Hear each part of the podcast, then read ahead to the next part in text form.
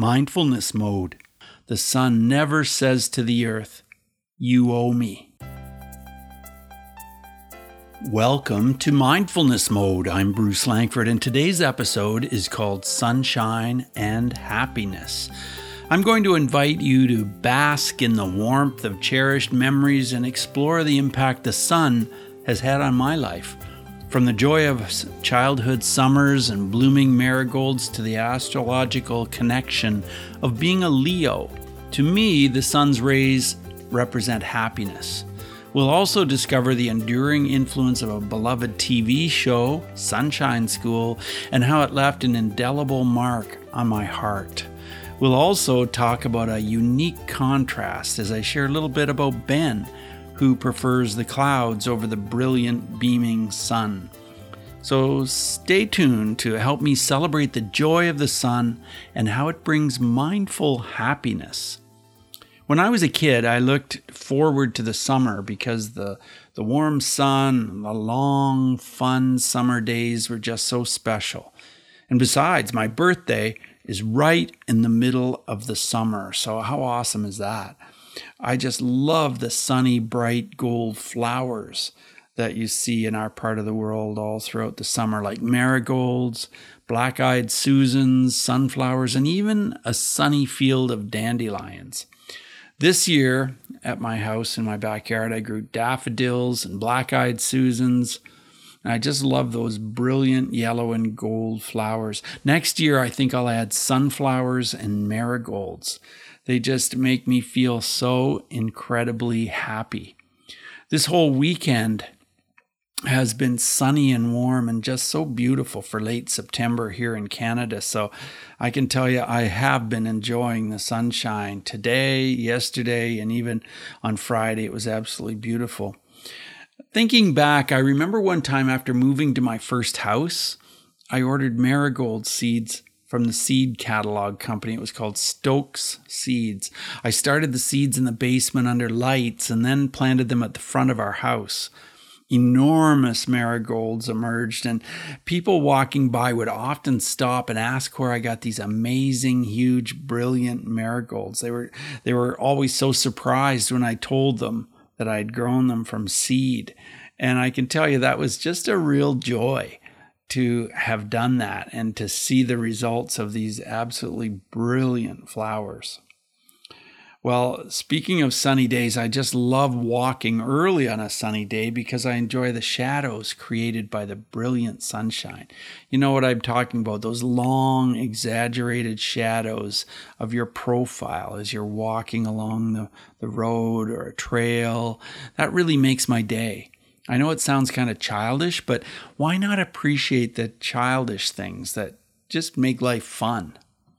I was noticing that this morning when I went for my walk. Just really enjoyed that. And I even took a couple of pictures of the of the shadows that I was creating.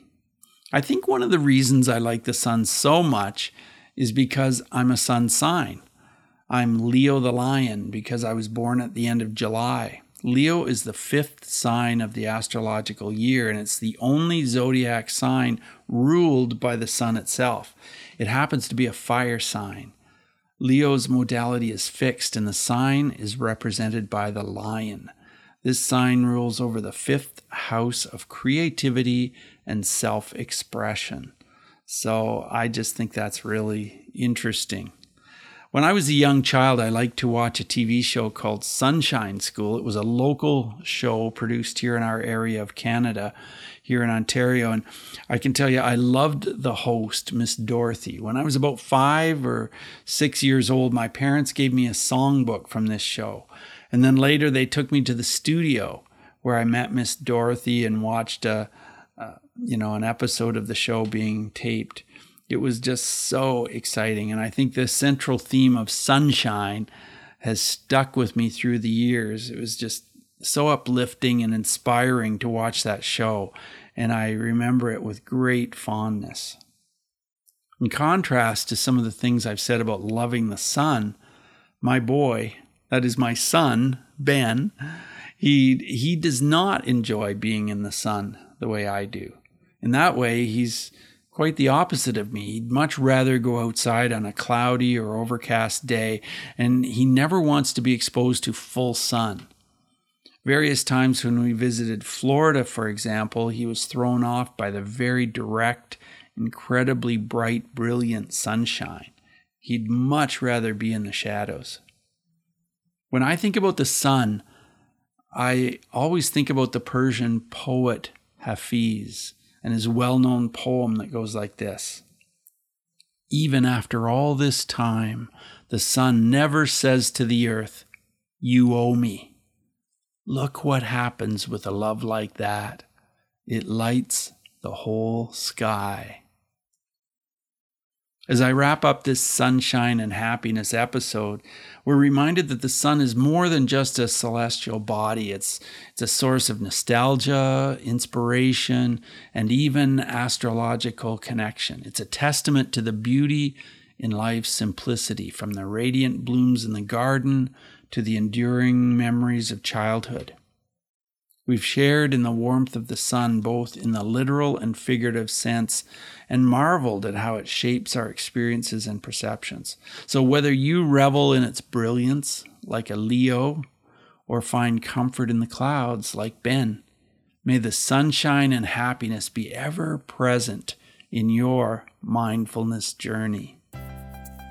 So, Mindful Tribe, do you enjoy the sun? Do you have some comments? You could share with me about the sun? Does the sunshine represent happiness for you? I'd, I'd just love to hear from you. Send me your thoughts in an email at bruce at mindfulnessmode.com and tell me what the sun means to you in your life.